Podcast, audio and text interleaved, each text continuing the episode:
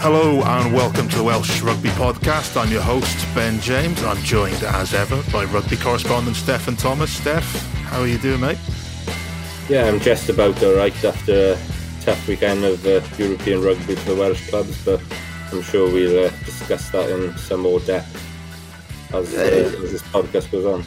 It, it, was tough, but there was, there was two victories. I mean, yeah, compared you know, to most was, weekends yeah. in Welsh rugby, that's you know, Yeah. before before this weekend, we were counting derby wins as the, the, the main sort of source of victories uh, for, for the Welsh side. So, um, yeah, I suppose I'm typical Welsh rugby mentality, a glass half empty rather than half full, which is a bit of a problem, probably.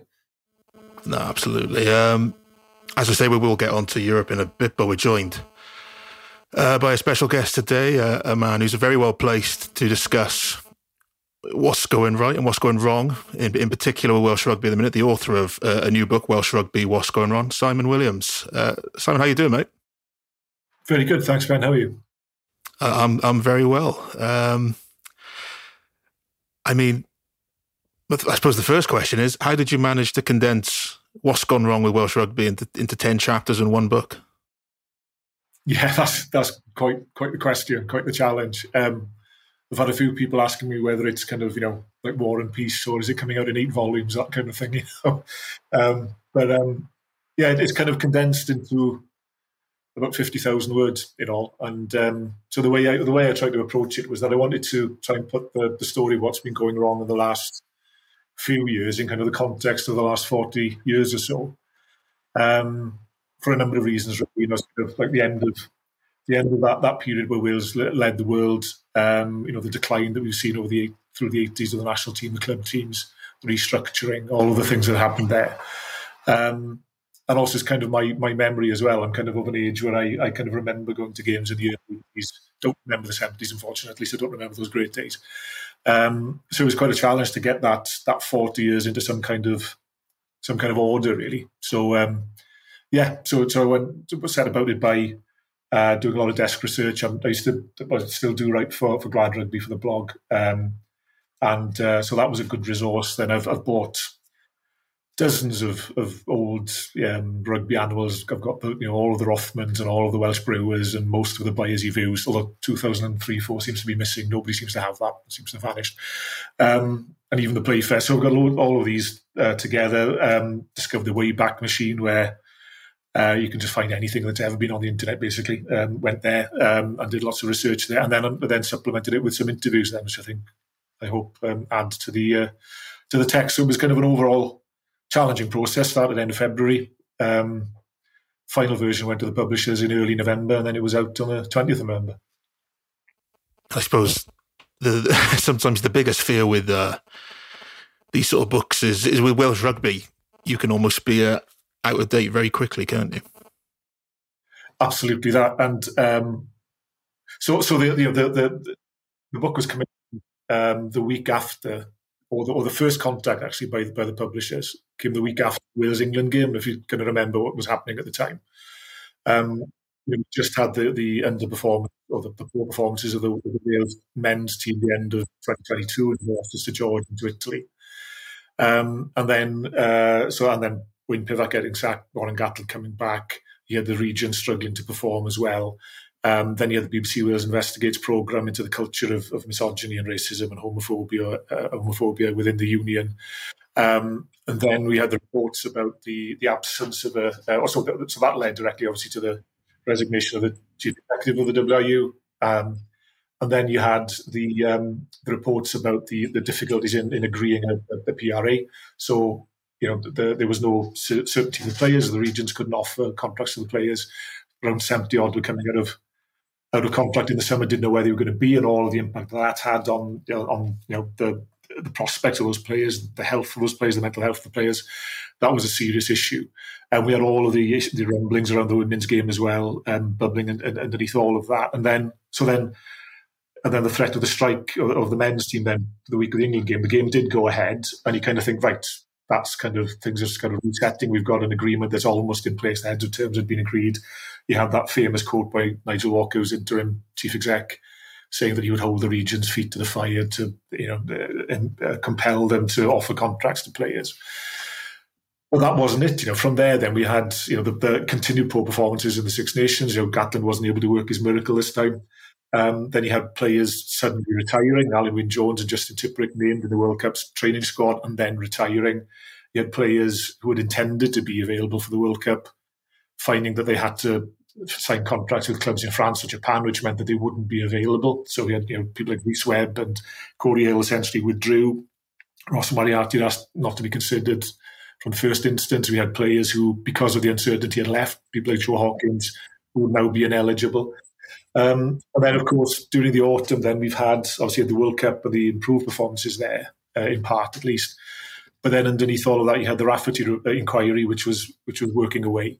Um, and so we, so I didn't, I wasn't able to include. So even though I, find, I finished the book after Wales's exit from the World Cup, and that was only you know less than well, less than two months ago, we still had after that, you know, the, the publication of the Rafferty report, we had um, the new AGM and the new board um, set up by the by the union, uh, and all of the issues that come out of that. So there's kind of never a there's never a dull moment in Welsh rugby. There's always something happening. A lot of it is bad, quite often, but um, you know, it's um, yeah, it's kind of an ongoing challenge. Really. Yeah, you mentioned there that um, obviously Warren Gatland couldn't work his magic during the reasonably well in the World Cup, but during the Six Nations, you're one of the um, voices that have even when Wales are winning Grand Slams and and doing well, you know, in in in, in the Six Nations under Warren the the first time he was here, and obviously credit to Warren, but a lot of people were saying, you know, lads, this is papering over the cracks unless everything underneath is is fixed and is stronger, then the roof's just going to cave in on the house. You know, are we? Do you think we're at that stage now that it doesn't really matter how good the coach is, this coach in the national side, unless the regions are strong, they're properly funded, the academies are working, etc. Then, you know, do you think everything that yourself and others have have warned the union about has finally caught up with them? Um, yeah, I think, as you say, sort of on on, um, on Gwlad Rugby, I think we've been accused of being pretty miserable for the last kind of last several years when Wales were doing quite well. You know, so I mean, you, you can't take away. Um, you know, I think it's five titles that Wales won between 2008 and, and 2021, including the one that Pivac uh, Pivac's team won in 2021. Um, you know, two World Cup semi-final appearances. You know, and, and all of that. Um, and you can't belittle that because that was a significant achievement, and there is a lot that good coaching can do to to cover for deficiencies elsewhere. But I think the concern that, that I had um, for a number of years really was that the there was a major shift in emphasis and a tip of in the balance of power between union and the regions um, in in kind of the, the late 2000s and then through the 2010s where you know Team Wales was kind of given everything that it needed the community game was kind of ring, ring fenced and protected financially, at least, although there are a number of issues in, in, at that level of the game. But then you had a situation where it was the regions, the professional regions, that were getting getting squeezed. And so I think the, the, the concern that, that I had was that that would eventually tell, that eventually the game would uh, kind of implode because we weren't nourishing the roots of the game, we weren't nourishing the professional tier. Um, and I think that's where we are now. You that said, I mean, Gatland did manage to turn um, the performances around during the World Cup. There was good flashes there, so there is something to be said for good coaching. Um, but yeah, you know, we, are in a state now, I think, because of the long term underfunding and lack of planning. Yeah. Um, so, so in terms of like, what in, say your your RBT and me, right? You're starting your new job January the first what's the first thing? Well, I know there's more than one thing. What what are the key things you think this new Welsh Rugby Union board, which we hope is different to the to what's come before? You know, is more diverse, um, more better skill sets, etc. What do you think are the key things that they need to do to get the game on as a whole on, on back on the right track? Um, I think there are some, some encouraging signs from what they've been saying. So, as you say, Abitini isn't officially yet, although you know, she's starting the new year, has been involved in certain things. She was available around the time that the Rafferty report was was released, for instance. Um, but Richard Collier-Keywood, the the new chair, he's been quite vocal, um, and and the kind of things that they're saying are quite encouraging, in that they are emphasising the need for the for the WRU to act strategically. Um, and and first of all, to develop a new strategy. There was a strategy that was developed six or seven years ago by Gareth Davies and Martin Phillips, which was part implemented, but not fully implemented, and certainly hasn't been for the last few years, it seems. Um, so getting that in place is, is a very important uh, thing. The fact that we now have a board of professional, independent voices you know, with representation from the community game and the professional game as well, obviously, which is very important. But the, the board seems to be better skilled now. There is, a, a range of skills and experiences on it, so they will be better able to challenge the executive, which means that the executive will need to perform um, so all of that is is encouraging. And then in terms of the professional game, um, I think they have been keen. Um, Abi and, and Richard Collier-Keywood have been very keen to stress that that level of the game, the professional tier, the four professional clubs or regions or whatever we're going to call them that we have, are crucial. They're vital to the development of the game in Wales. And, and you know, the, the national men's team will not be successful in their view, it seems, unless the professional game is a success, and that's going to take um, a collaborative effort, but it's also going to take investment. And it, you know, it is does sound quite positive, I think. Yeah, obviously, um, but but that's the key thing as well. Is it's not obviously the the men's national team, or both the women's and the men's national team, is the pinnacle of the game in Wales. But as a journalist, and I know a lot of fans would agree, we we want to see the Ospreys, the Scarlets, Cardiff competing for silverware again because people do forget that. You see, it winds me up. You see it on Twitter and well, X as it's called now, and on Facebook that you know people saying, "Oh, you know, these regions are useless. They've done nothing." But it wasn't always like it is now either. Because at the start, you know, you had the Ospreys, you had the Galacticos period there. Cardiff won the Challenge Cup. You know, the Scarlets have had their moments, but it's not just about the national teams, though, is it? We want these professional clubs to be playing at a high level to keep people engaged in the game and and hopefully compete for silverware. So presumably that's something that that you you, you address in your book as well, and that you you want to see. Yeah, I think one of the themes of the book really is um, is, is the overemphasis on the national team, and especially the men's national team, um, which is to the detriment of of every other tier of the game, really, and and that's partly understandable because you know for probably most supporters, most of the people who will be turning up for the Six Nations matches in Cardiff um, in a few months um, may not watch any professional rugby at all. It may be just just Wales that they watch, and you know, you know, you hear lots of people saying, "Oh, you know, the rugby starting in February, isn't it?" Kind of thing, you know, because the Six Nations is about to start. Um, so there is that over over emphasis. Um, and and that's the problem really because while the Wales men's team has been performing, which it has, you know, can't get away from that over the last 10, 15 years. Um, it, that's kind of papered over the cracks and that's diverted people, I think, from considering what's going on at every other level of the game. You know, and to say even at the community level, there's there's huge unhappiness about the way that the game has been governed. Um, but at the professional level, those teams have been allowed to wither. So you know, you mentioned there, Steph, that you know the, the early years of of regionalism or whatever we call this new the, the system that was instituted 20 years ago. You had a lot of Welsh success. You know, you had um, the Scarlets won the very first title, and, and four of the top five teams were Welsh. I think five of the top six were Welsh. Actually, all of the five teams from Wales were in the top six. It was only Ulster who were up in, up there uh, in amongst them. Um, you know, the Ospreys won the next season. They won several tournament, uh, several Celtic leagues since. Um, you know, the Anglo Welsh tournaments of the, the late 2000s, those were really competitive, really well regarded. Um, and, you know, the teams were competing in Europe. You know, we had the Scarlets getting to semi finals in, in 2007, Cardiff in 2009. They were, you know, a, a, penalty shootout kick away from the final, which and we would have had a good chance there. Um, but then it, it was then really that the, the shift in balance happened. And you know, the, the emphasis became all about Team Wales and drifted away from supporting that professional tier, um, which meant they became less less successful.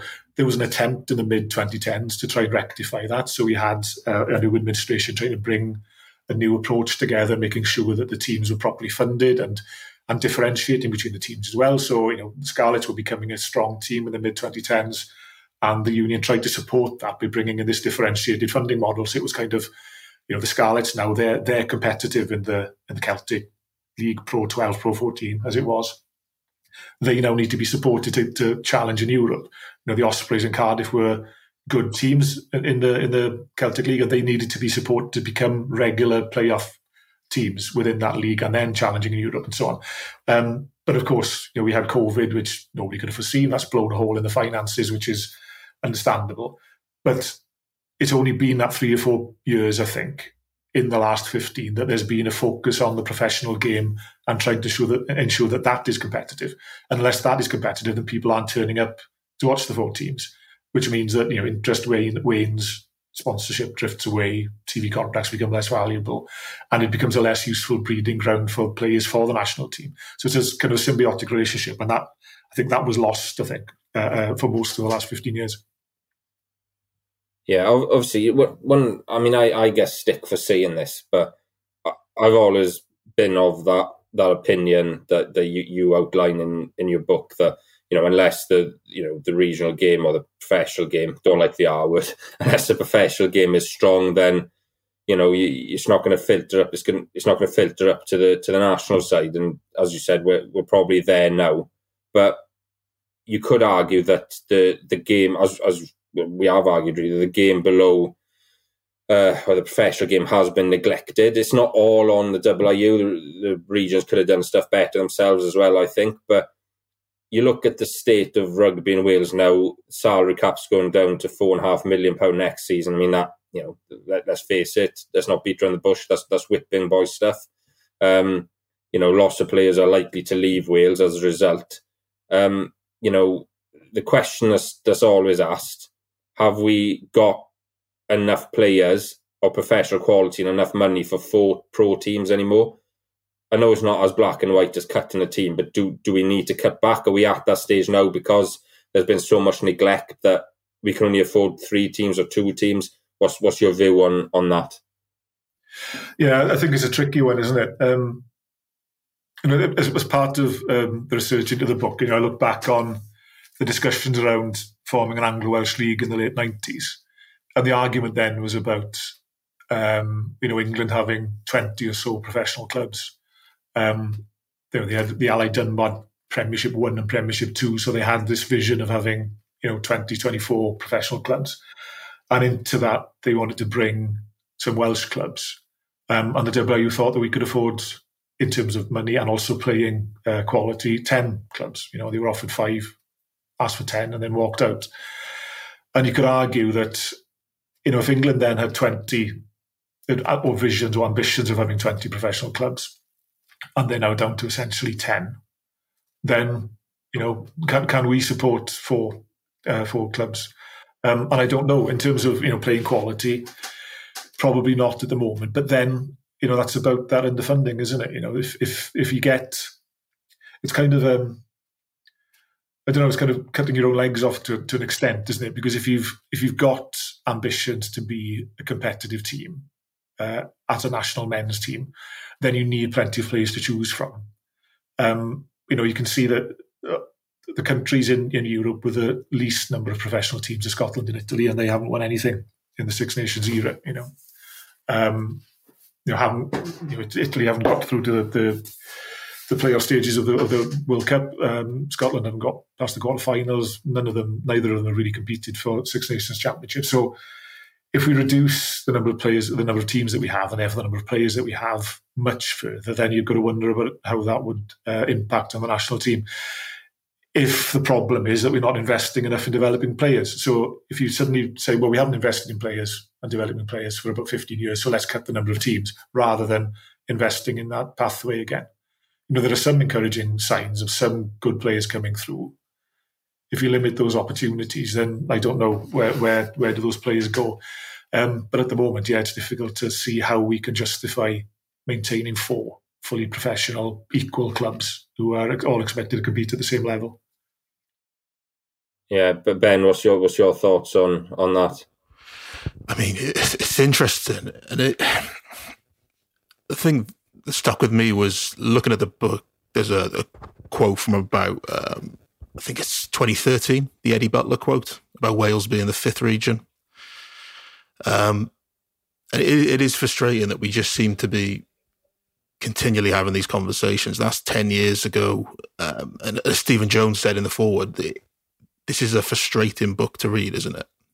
Um, which, you know, maybe not the way to get it into, you know, people's uh, Christmas wish lists, but, uh, you know, you come away from it feeling frustrated that we've gone around in circles for so long and that Eddie Butler quote is a decade old and it doesn't feel like there's anything been actioned from it. What, what, was it like in terms of the process of writing it yourself? Because you, you've done a really good job of, you know, making it accessible and, and, and making it an enjoyable read. But you, like like Stephen Jones says, you, you do feel frustrated reading it. Yeah, well, th- thanks for those comments. Really appreciate that. And um, yeah, it, it, was. So what, what, I really wanted to do, um, because you know, I felt that there wasn't really a factual record of what had gone on, what had happened over the last 40 years. So, and I think I mentioned this before, but there's, um, you know, there was a lot of stuff published in the early 80s when when the Union were having their centenary celebrations, but then there's been nothing sort of comprehensive since then that tries to put everything in its chronological order um, and tries to address all of the things which actually did happen. Because I think, and you mentioned you know, Twitter earlier, Steph, and you know the pelters that you get sometimes on on Twitter, and, and it is quite frustrating because you, you often have discussions that are entirely, you know, they're not they're not discussions. They're just two people stating completely contrary points of view and claiming that things happened in different ways to the way they actually happened.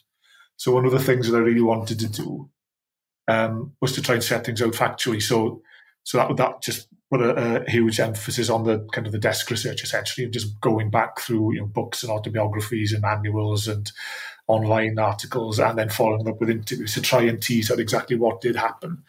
So I think one of my ambitions with it really is is to give that that record so that people can say, oh, actually, this is what happened. So there was a discussion about an Anglo-Welsh league, and this is why it didn't happen. And there were discussions around whether it would be super clubs or regions or provinces or or what in 2002, 2003, and this is why that happened. And, and the categories closed down, and this is why that happened. Um, and you know the, the, the the arguments that have been between the union, the tensions between the union and the, and the, clubs, the professional clubs for the last fifteen years. This is why they happen, and these are the events. And I was really keen to to have that because I didn't think it existed. You know, there, there, there are bits of it that are dealt with in various books and and, and newspaper articles. Um, but I've, I've, had sort of comments of people saying that you know, when they see, because they remember lots of it, but when they see it all listed or written down in the way that it's it's written down. And I tried to make it a fairly fast paced thing. It's only fifty thousand words. It's only like 160 odd pages, I think, um, with 23 pages of references just to just to cover my back for any arguments about what actually happened. Um, I, I, was, I was just keen that, that, that we got that so that there is something that people can look at and think, well, actually, okay, so I know what happened here and I know why these events happened and then you can have different opinions on on whether something should have happened or whether somebody should have done something else or whether the WRU should have stepped in to save the Warriors or whatever. Um, but that it's based on on on facts really. So I've tried to do that in a fairly kind of dispassionate kind of way, even though I do have my opinions. And like Steph, I'm a Scarlets fan, so you know I was very keen to to put a positive slant on everything that Scarlets did, obviously. But um, no, I was trying to be sort of fairly um, even-handed, I think. Um, and I hope that comes across. But yeah, it's um, it's quite a it's quite a traumatic read at times. I think it's, it's not not a kind of a not a Christmas book as such, but it's um, you know, it's it's hopefully a useful summary of, of where we've been and, and why we are where we where we are now. You know, you mentioned um, you know when the, the game went open um, around about that time, and the WRU were having discussions with the RFU about an Anglo Welsh league. Um, two questions are difficult to answer, I suppose. But if the, the WRU had accepted, what was it, five Welsh places in, in an Anglo Welsh league at that time, do you think that things would have been a lot different for professional rugby in Wales? Do you think it would have worked a lot better down the line? And also, you get this argument from a lot of um, Welsh fans on, on social media. They'll say, oh, the URC is not commercially viable for, for Welsh rugby. Um, fans aren't turning up. It's difficult because the Welsh teams are struggling, so maybe that's why they're not turning up. But do, do you think Welsh rugby has? Do, do, you think professional rugby in Wales can be successful in the URC? The only way I can see, I think an Anglo Welsh league is out of the question. I think the only way it could happen is if CVC brought both leagues together and the Welsh teams are in an Anglo Welsh conference, perhaps of of some sort of European Super League. But what's your view on on those two questions um, with regards playing more Anglo Welsh fixtures? Yeah, I, mean, I think the tragedy really is that um, you know Wales has always been a club based rugby structure and and was for 120 years. Um, and that that was our tradition, that was our rugby culture, as it was in England and France, and it wasn't to, to the same extent in Ireland and Scotland. So, you know, it, when those discussions were being held in the late nineties about um, you know creating an Anglo Welsh league, um, there was a real opportunity there for us to, because we'd lost them for about ten years or so. You know, when when England established their leagues and we established ours in Wales in the late 80s, early 90s, we lost those traditional, or some of those traditional fixtures. And it was an opportunity to reinstitute them. Um, and, and, we kind of blew it really, because that was, that was kind of, I think, naturally where the Welsh game fitted. Um, and of course, you know, in demanding, we had nine Premier Division clubs at the time, so nine ostensibly professional clubs. Um, and the union wanted 10, the WRU wanted 10 places in an Anglo Welsh league. And within four years, we were down to five anyway, and within another year, we were down to four professional teams because you know we couldn't we couldn't sustain you know six, let alone ten. Um, and it was a huge missed opportunity. So we may not have, you know, end, we may have ended up where we are now, but we'd have started from a position of greater strength, I think, because had, at that time you had the excitement of the Heineken Cup coming in, the European Cup, and you had those Anglo Welsh games, which were always, um, you know, buzzing. They were big events home and away. You had fans travelling, and obviously, if you if you're in South Wales, you can get to most of the English club grounds in no more than three or four hours. Some of them within an hour or so. Um, so that was a huge missed opportunity. So it may not have been any different now. We may, you know, England may still have found themselves with only 10 clubs. We may still have found ourselves with the four clubs that we have struggling. But we'd have started from a stronger position, I think. Um, in terms of the URC, I don't know. You know, I mean, Stephen Jones says in the foreword, as you mentioned that Ben, that you know he doesn't think that the, he says that URC does does little for climate change and even less for Welsh rugby. You know, and there's there is an argument there that you know it's it's kind of an irresponsible league in a sense that if you've got a you know a, a league a domestic league where you're travelling thousands of miles and you're taking you know twelve hour plane journeys to to play the game in your domestic league, something's gone badly wrong somewhere. Um, it isn't creating the income for um, for the Welsh game, and it isn't creating the interest among supporters. You know, even allowing for the fact that there are some fantastic teams. I mean, you can't argue with the quality of some of the South African teams and some of the Irish teams, especially. Um, it is working to an extent. You know, the Scottish teams and the Italian teams are relatively successful, but yeah, it's um, it's not working for Wales, really, is it? And you know, I think as you say, Steph, I don't think an Anglo Welsh league is a, a, realistic prospect now.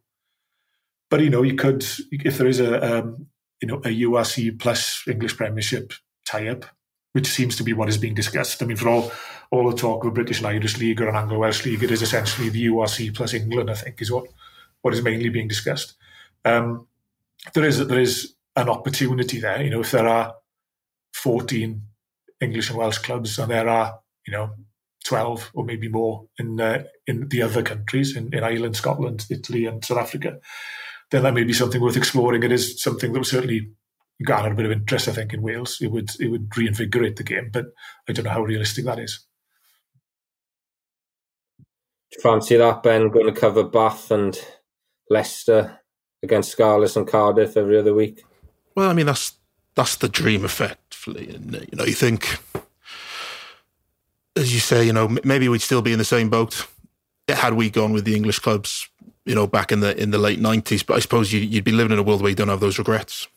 If you were in the in the same boat, you know, I think if you'd turned twenty one in the late nineties and said, in two decades' time, you'll be in a league with South African teams, Irish teams, Scottish teams, and Italian teams, that it just would have been a completely foreign concept. And it just doesn't, you know, it doesn't feel natural, I suppose. And I think, you know, we're seeing it now. It feels like it, it's getting cheapened further to an extent. I think South African teams in in the Champions Cup almost dilutes that even more. You know, I think for the English teams, having Saracens go to the Bulls on the weekend, that's nice for them. But when when the Scarlets, you know, were playing the Cheetahs, was it last year in Europe? It just just feels like more of the same. And those those those Anglo Welsh games, they're the, the one things we really want, and it's it's the one things that we we, we just tend to never get. Um, I mean, look at look at the ticket sales at the Arms Park this week.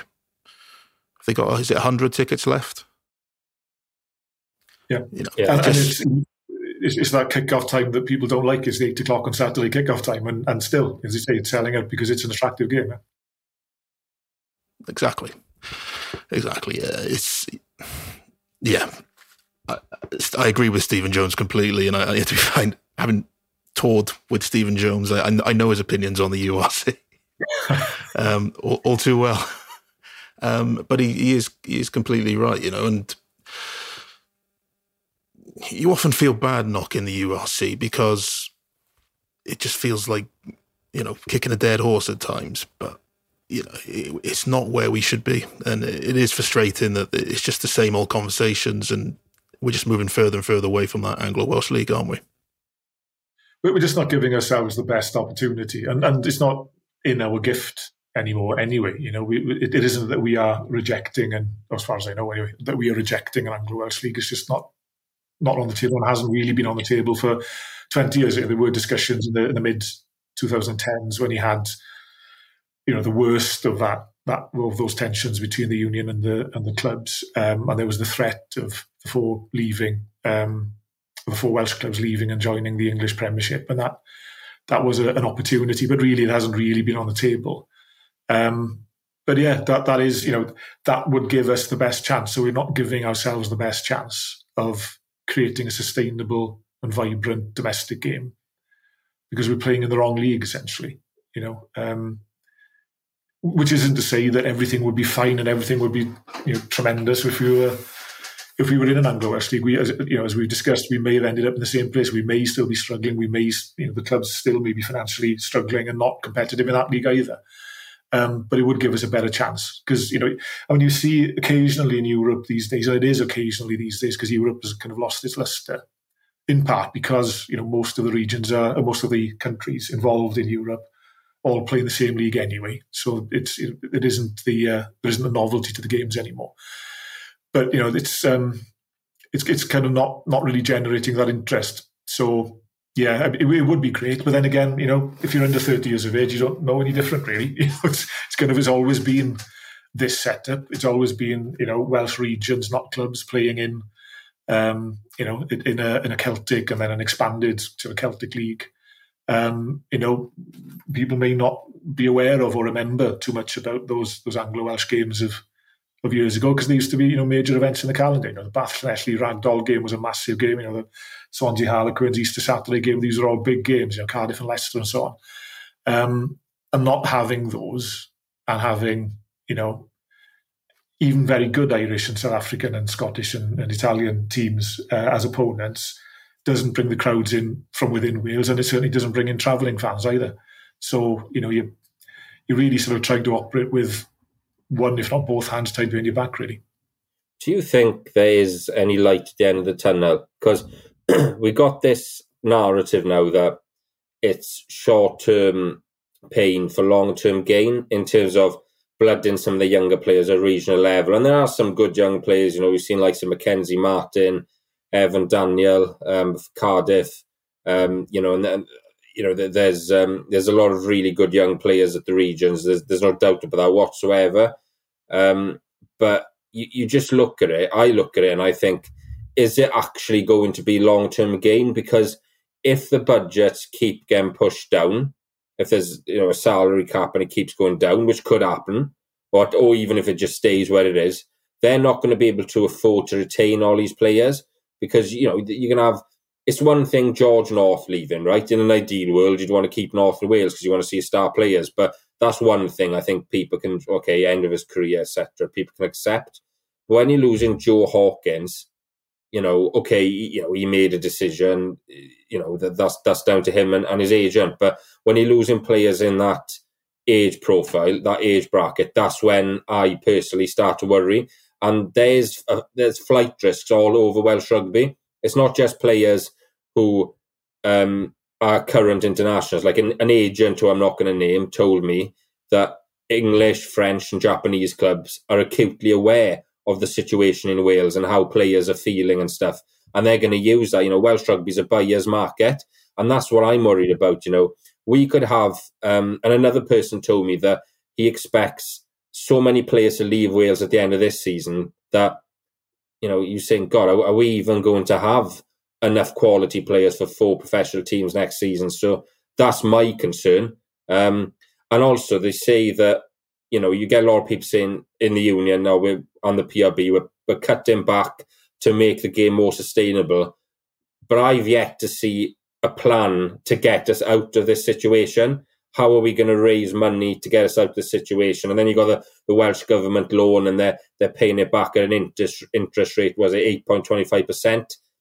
For me, I'm still struggling, even though these young players are have got potential and again blooded. I'm still struggling to see light at the end of the tunnel. So that's you know, I'm I'm a pretty negative person, but I'm I'm struggling here to be honest. Yeah, that that loan. I, mean, I listened to your podcast. Was it last week or the week before with Simon Muderack from um, from Scarlets, and you know he was talking about um, that loan basically, and that before you know, so so the, the budgets that the, the the clubs, the professional clubs, regions, whatever, are, are operating under are, are tight anyway, and then it's kind of a couple of million a year just servicing the loan. So they're already starting from way behind everybody else. Um, you know, the Irish provinces, it seems, have been given a grant, so they're not paying those back. So they're on bigger budgets and they're not repaying a grant, you know, a loan. So they're much, much stronger. Um, and yeah, it's it's. I mean, it's kind of crippling, isn't it? Because that loan needs to be paid back, as I understand it, over I think eight years. I think it was ten years initially. So got eight years left. Um, and you know, as you said there, Steph, what's going to be left in eight years if if if the you know the pro teams are having to find two million a year just to service that that that debt, then they're not going to be able to to rebuild their budget. I mean, one thing I would say, I think, is that my understanding is that um, the, the well-intentioned um, uh, plan that that the WRU came up with, along with the PRB, about four or five years ago, which was to sort of incentivize, incentivize the pro clubs to keep Welsh players in Wales, to keep the best players here by paying, effectively paying 80% of their salary. Um, it's kind of really backfired in that it's created huge inflation and you know, salary costs have spiraled. Um, and there are, you know, there were last season and there still are this season because contracts are still being run down. Um, players who are you know, over, over, who are earning much, much more than players of an equivalent standard in, in England, for instance. You know, there would be Lions in, uh, you know, British Lions, British Irish Lions in, at a club in England would be earning less than a, than somebody who's, who's rarely in the in the Wales squad in Wales in, in a similar position. So, so that definitely needed to be reset because I think that inflation had got out of control. Um, but there's but there's resetting, and then there's cutting budgets from you know six and a half, seven million to four and a half in in three years and that's going to have a massive impact. Um, the, the, one hope, I guess, you might have is that for, cl- for clubs like Cardiff and the Scarlets, maybe a lot of their key players have already gone. You know, the key expensive players have already gone. Um, you know, at the Scarlets, there are some experienced players left and expensive players left, but they seem to be being marginalised. So there, there are some reasonably high earning players at the Scarlets who aren't playing, um, aren't being picked. You know, if if they're fit. So, so, I mean, they are fit and they aren't being picked. So, so that might play itself out reasonably, kind of organically. But you know, the, the Ospreys are going to be facing at the end of the season definitely because they've got a number of, of high earning players there. But yeah, it's um, it's it's difficult to see how you turn this around with that millstone of this this this debt um, around their necks, which isn't their debt. You know, I think it's important to stress that you know that was a, a loan that the WRU took out to cover its own payments to the clubs during COVID. You know, it isn't money that they've just given to the regions to cover their own, you know, profligacy or their own overspending. You know, they they indicated the regions would be having 26 million or so in 2021. Um, and they give them three, you know, so and then they give them a loan to cover the rest of it, and then made them repay the loan, you know, which is something I'm going to try with my mortgage provider when it come up, comes up for renewal next uh, next couple of months. But, um, but you know, it's, it, it, doesn't help, does it? it? It's again this thing of, of the regions not being given the chance to flourish. There was a, there was a telling comment, you know, when talking about that loan. Um, it may have been in one of your articles, Steph, I think, if I remember, from a few years ago, where Steve Phillips, who was then the, the CEO of the WRU, was asked, you know, how, how would the region repay this, this debt? How are they going to go about it? And he said, well, that's a matter for the regions, you know, not my problem, basically. You know, they've, they've been landed with this millstone and, and it's up to them to find a way out of it. We're not going to help, basically.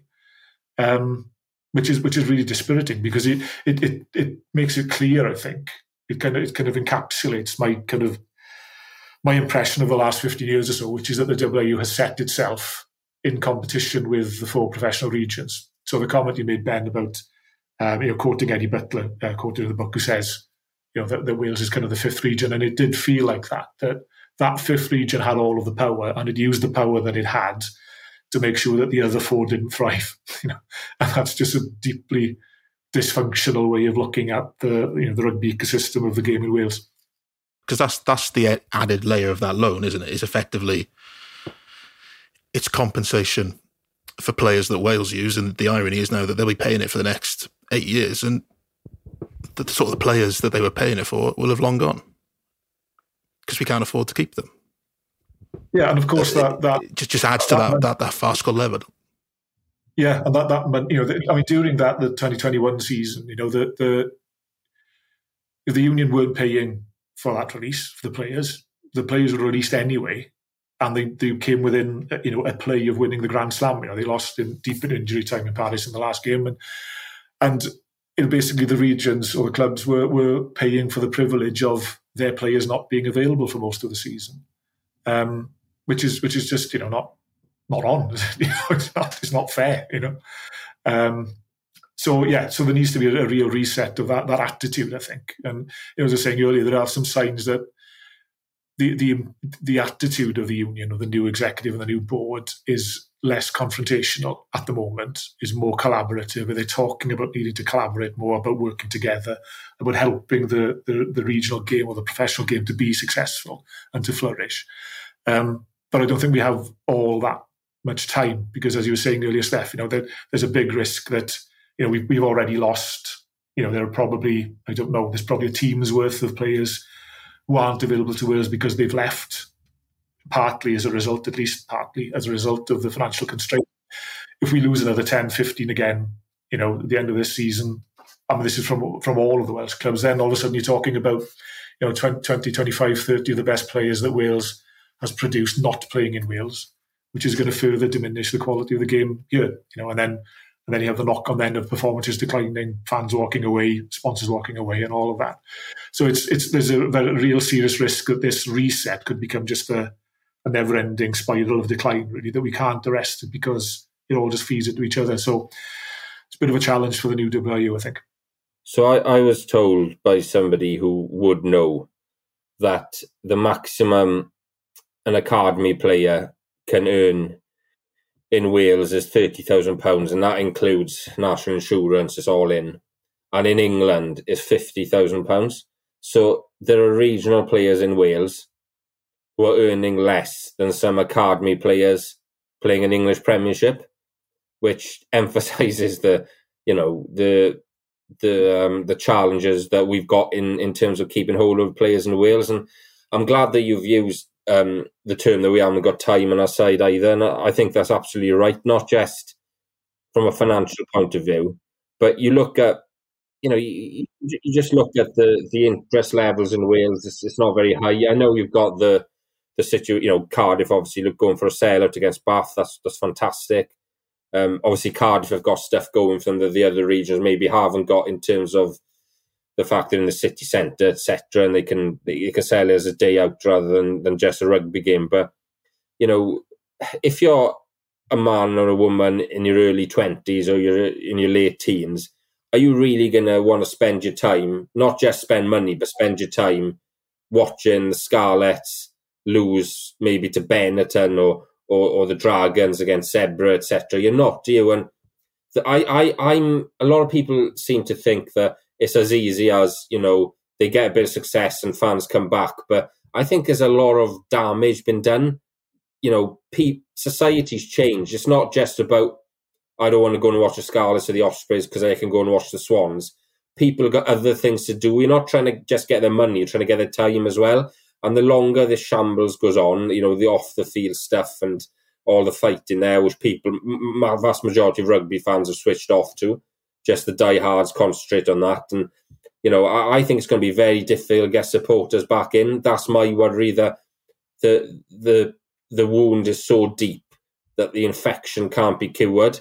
And eventually you have to, you know, amputate a limb and that means getting rid of a region, etc., etc. So I, I honestly don't think that Welsh rugby's got time on its side. I think we, we need they need to find some funds, they need to find some oxygen so that the budgets can go up to an acceptable level and then work on renegotiating this this um, Welsh government loan and, and, and hopefully trying to find some more investment. And I think you got to give Cardiff, Cardiff credit as well. You know, they, have taken matters into their own hands. They've signed heads of terms with, um, you know, what, what we're led to believe to be some quite quite wealthy um, uh, investors. So um, credit to them, but obviously, uh, you know, the, the Welsh regions are, are, a difficult sell at the moment.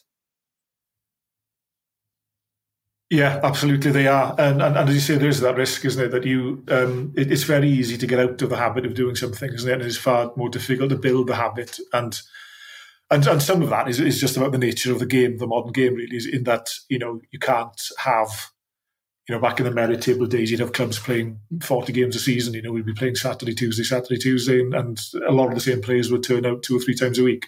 And obviously, you can't do that given the nature, the physical nature of the game. But what that means is that you don't have that regularity. So you don't have a game every other Saturday at home, and you don't have midweek games you can go to in the way that you do have if you're a football supporter. So you mentioned the Swans there, if you go, if you support the Swans, or if you're a sports fan in Swansea, you can go and watch the Swans at home every other Saturday and, and very often in, in midweek as well. Or you can kind of scour the papers and look online and try and find when the Ospreys are next home, you know. Um, and it, or the or the Scarlet as well. Obviously, the um, Swans fans in in Llanelli area as well. So you're looking for you're trying to find the game and watch this competition and who are they playing now and why you know this is like five o'clock on a Sunday afternoon or this is eight o'clock on a Friday or this one's at one o'clock on a Saturday afternoon and and this is a different tournament and you know who are these teams I don't know who these players are that kind of thing. So it's very easy to then and then all of the games are on TV pretty much as well. So it's very it's very uh, easy to just say you know it's it's early December. You know, it's mid December now, and it's cold and it's wet, and you know my team are playing on the box in, in an hour. Shall I go and watch them, or, shall I just say you're you're watching?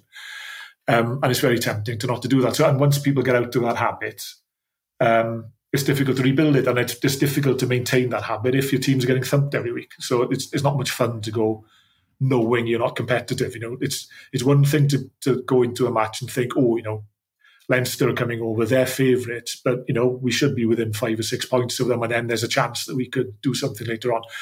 Well, that's out of the window. You know, there's no way any of the regions are going to think they've got a prayer against Leinster. You know, it's kind of keep it under twenty, under thirty, under fifty, whatever. you know, so that's not going to keep people coming, and it's going to be the diehards, as you say, Steph. You know, it's going to be people who are in that habit, who whose social lives revolve around watching Scarlets or the, you know, the, the Dragons or whoever, who are going to be turning up. Um, performances are important though. If teams are winning, then people do turn up. We saw that with the Scarlets end of last year when they went on that run and got to the semi-finals of the Challenge Cup. We saw it with the Scarlets again in the mid 2010s when they had those couple of years where they were successful in the Celtic League or the Pro 12, Pro 14, and got to the Champions Cup semi-final. So it does bring people in because things become an event, and you know just watching your team who are in 14th in the URC playing the team who are 12th in the URC with nothing much on it with another 2,000 people isn't going to be particularly something that's going to kind of get your heart, heartbeat racing, really, is it? No, definitely not. We, we said we'd uh, touch on Europe. Um, so I suppose we, we, we better had. Um, as we said at this, the, the head of the podcast, it was sort of a mixed weekend, obviously.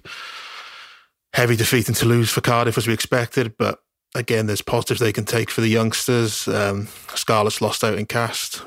And the Dragons and, and, the Ospreys managed to get off to, to winning starts. Um, Steph, uh, I mean, you made your, your, feelings clear at the start of the podcast, but how, how did you view the, the, the opening weekend of uh, of Europe? Um, I mean, obviously, it was very difficult for Cardiff. I mean, going out to Toulouse, I mean that that Toulouse team would have beaten a lot of, or at least given a really good game to a lot of tier one test teams. Probably, probably would have got a couple of, of wins. That's that's the quality they had, you know, with Antoine Dupont, uh, Ramos, uh, Flament, you know, I, I, could go on and on. So that was always going to be a, a, step too far. However, there were some positives. Mackenzie Martin, I think, you know, he's playing well. He, has got a real, real edge about him. Um, so I think he, he, Warren Gatland probably would have been impressed with him. Um, you know, Evan Daniel, I think he's, he's a good player as well. Um, so there was some small, signs of hope there. But I mean, asking Cardiff to beat Toulouse, I, you know, it's like asking Newport County to beat Man City at the moment, isn't it? It's uh, the gulf in finances and quality and just raw physicality is is enormous. Um, so we've got to think about that. I think I think it'd be um, a lot closer against Bath this weekend. Bath, Bath had a good win up in Ulster, um, at home against Ulster. They were really good. I, I, think they'll win, but I think Cardiff can can give them a game. I think um, you know the Ospreys. Um, it was a good win for them. Um, Benetton are a quality team now. You know they're, they're no mugs. Beating Benetton narrowly is a good result. You know, it's not it's not like it would have been in the past. Or oh, should have won by more. They're a serious outfit. Um, so I think I think that's a good win for the Ospreys. Dewi Lake was was obviously outstanding, uh, scoring four tries. Jack Morgan obviously played really well. The Scarlets, there's plenty of effort there, but they, they were second best in every position. You know, they, their pack is woefully underpowered. Uh, the line out, uh, the line out was a shambles. I think Albert van den Berg has got to got to come under a bit of scrutiny. And I think you know it's one thing getting beaten up because they haven't got the caliber of player, but to lose so many of your own throws, come on now. You know the professional rugby players have got to do better than that. Um, there were some good performances. Ben Williams had a great game. Thought he, was a really good player. Um, uh, Ted, Teddy Leatherbarrows defying the odds as well. Good, good story. Obviously, come from Swansea Uni. Um, really, really put his hand up, and obviously goes out saying for every podcast, you know, Ioan Lloyd really in the frame for the Six Nations. Um, so, so obviously that that was, you know, there, there was some positives, but in the main, it was a it was a disappointing result. Castres should have won by a lot more, really. Um, scoring flat at the Scarlets. I think Dragons had a good win. Obviously, Oyonnax, they, they, they, it's not their priority. Uh, and for a lot of the game, it was in the balance, but they found a way. Rio Dyer had a good game. Thought he was good. Steph Hughes, very underrated player, did well. Um, so I suppose when you think about it, there were some positives, but uh, you know, on on the whole, you know, we're, we're a long way off competing with Europe's best, aren't we? Yeah, I mean, we are. But I suppose if you look at what the Scarlets did last year in terms of you know getting to a semi final and, and, what that generated, we've got three teams in in the Challenge Cup. I think Cardiff in the Champions Cup is just about for those young players enjoying the experience. But do, do, do we feel that any of these three teams in the Challenge Cup can maybe replicate what the Scarlets did last year? I think the Ospreys have a chance because I think the Ospreys I, th- I think the Ospreys have the best pack. I think that they're the only team that can, when, they're at full strength, that can sort of compete with the better teams physically. You know, they've they've got. I think one of the commentators said, I can't remember who it was, said that they've got the their own mini bomb squad to come off the bench. So obviously they got you know, Gar Tom is Wales' first choice. loosehead Nicky Smith, one of the best, most destructive uh, scrummaging loose heads in in the URC. You know, both as the best scrummaging tighthead in Wales. You know, they got Beard, Fender is coming through really well. I like Rhys Davies. They got Lake, Jack Morgan. So they can compete physically, which gives them a chance. I imagine they'd get to the um, if they got to the last four, there'd probably be a few teams that could beat them because teams from the Champions Cup, remember, will will drop down.